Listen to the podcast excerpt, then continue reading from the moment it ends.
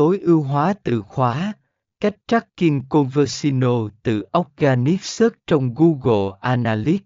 Phần 273 khuyến nghị bắt đầu sử dụng Google Analytics cho Organic Search Conversino Tracking nếu bạn chưa sử dụng Google Analytics cho việc theo dõi Conversino từ Organic Search.